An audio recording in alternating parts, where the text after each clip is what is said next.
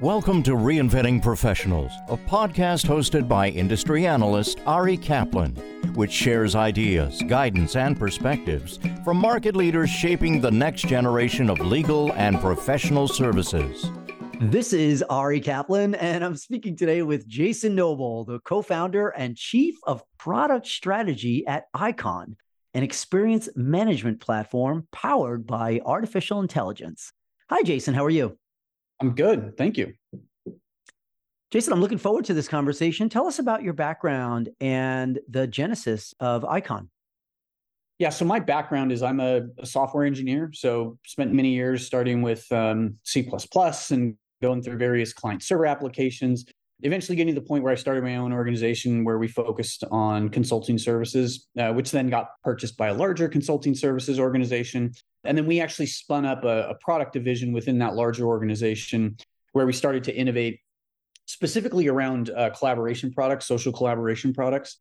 And so from that, we developed something that we called the firm directory, which was a kind of our initial entry into experience management. It was very much focused on an internal LinkedIn for law firms specifically. But building off of that, we found that attorney profile is just one piece of the experience problem. And so we reimagined the platform starting in around 2015, working with some of our top clients and really started to focus on the problems that, that marketing and business development has on a day to day basis. Let's talk about that. What are the top challenges that marketing and business development professionals inside law firms are facing today? From my perspective, my opinion, where I sit, it's all about time. Like how much people are spending doing certain tasks that are repetitive, redundant, and soul sucking, I guess you could say. So I think that the, the biggest problem is time. They also suffer from decision fatigue as well as data fatigue. So I think it's some of the things that, that we see in other operations or other parts of an organization, but just a different focus. Should law firms be incorporating generative AI into their operations now? I think without a doubt. I think that if you look at what generative AI is really good at, and this is why I'm so excited, passionate, fearful, if you will, of generative AI and its implications. Very hopeful and positive because what it's really good at is generating content.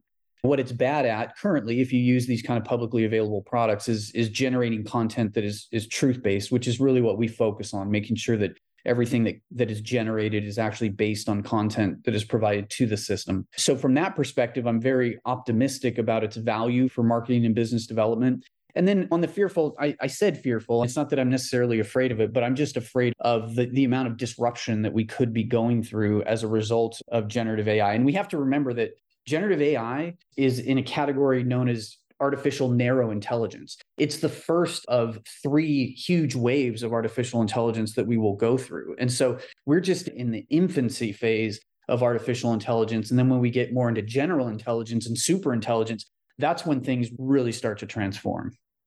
How should law firms start to approach the issue of security and mm-hmm. privacy when using generative AI? I think first and foremost, you have to tech, select technology partners that are actually leveraging large language models in this case that are dedicated to you. So there's a lot of fear of going out to ChatGPT because that's an open large language model, but there are providers out there where you can have your own instance of the large language model that no one has access to. It does not quote improve based on what you input into it. So I think the first thing is looking at the T's and C's and picking technology providers that respect privacy. They themselves care about privacy. And that's why Microsoft Azure has this thing called OpenAI or Azure OpenAI, which is a container service whereby you can take advantage of the large language model with zero concerns about your data going anywhere except specifically for your purposes. What should a law firm think about when it's developing a generative AI policy? I think client confidentiality is obviously of utmost importance. Obviously, feeding in information, client information into a large language model, whether it's um, private or not, is something that you need to be aware of. I think that there has been a uh, pretty significant work done by MIT as it relates to the code of conduct ethics related to, to leveraging generative AI. I think some of the things that the reason that we focus on the business of law and not the practice of law is because we believe that the business of law can benefit from these technologies without any of the associated risks that you might see in the practice of law. And on the, on the business side, leveraging it to help you generate business proposals, pitches, respond to RFPs, generate marketing content, those are low risk usage of these generative technologies. Where if you're using it to create a brief, there it's a higher level of risk. The stakes are much, much higher. We're focusing on the business of law. We think that we can help optimize, we can generate revenue, we can reduce costs, and we can generate better results leveraging this technology. What are you seeing in terms of the opportunities for generative AI to improve the outcomes and reduce the work of the marketing and business development team? We interestingly enough we did a, a, survey where we focused in on rfps and we focused in on asking questions related to okay you get a certain number of rfps they have a certain number of questions they have a certain number of pages. What do you spend the vast majority of your time doing as it relates to these rfps and overwhelmingly the amount of time the most time is spent actually reading past rfps to find answers to questions that this new RFP contains, right? That's where they spend the majority of the time. And we also ask them, hey, what tools do you use to respond to RFPs? The first, the one where 100% of the respondents said that they always use past RFPs and past res- proposals to respond to these new RFPs. So all the time they're using these Word documents to, to generate content. Some of them are using about a little bit of over half of them are using experience management solutions. Around half are using Excel. Some are still using email to get answers. But just the fact that they are more or less looking at 50, 100 documents to find an answer to a question to a new RFP is pretty interesting, right? And that is super time consuming. And as we know with generative AI, one of the things that it's really good at is summarization and finding content and stitching together answers within those RFPs. And so that's what we're focused on. Is we're focused on leveraging your past pitches, proposals, RFPs to help you answer questions that come in the new RFPs. How should legal marketing and business development leaders prepare for this sort of generative AI driven future? One of the things that I'm a big proponent of is a roadmap. And the first step that I believe you need to take in developing a roadmap is doing an assessment. And so there, there's this five stage model that we go by, which is if you imagine a ladder or steps, at the very bottom, the first step is that you're in denial, that you just don't believe that artificial intelligence is going to have any impact on you or your business. The sec the second step is kind of acceptance. You've accepted that artificial intelligence is something that will impact you, but you really have no plan. The third is something that I like to call adaptive, which is where you're you've accepted that artificial intelligence will have an impact on your business and that you are proactively coming up with a plan to leverage those technologies in certain areas. Then you get into transformative, which is where you have great alignment between the business and the technology, and you're actually creating solutions that leverage artificial intelligence.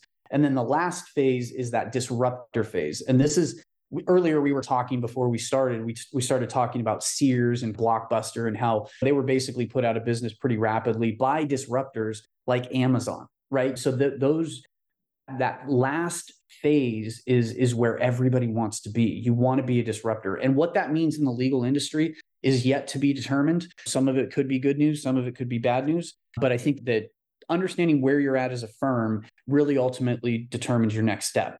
So that's the first step the second step is to take a look and say, okay, what will it take for me to build a roadmap and start to leverage these technologies in the areas that I most need it?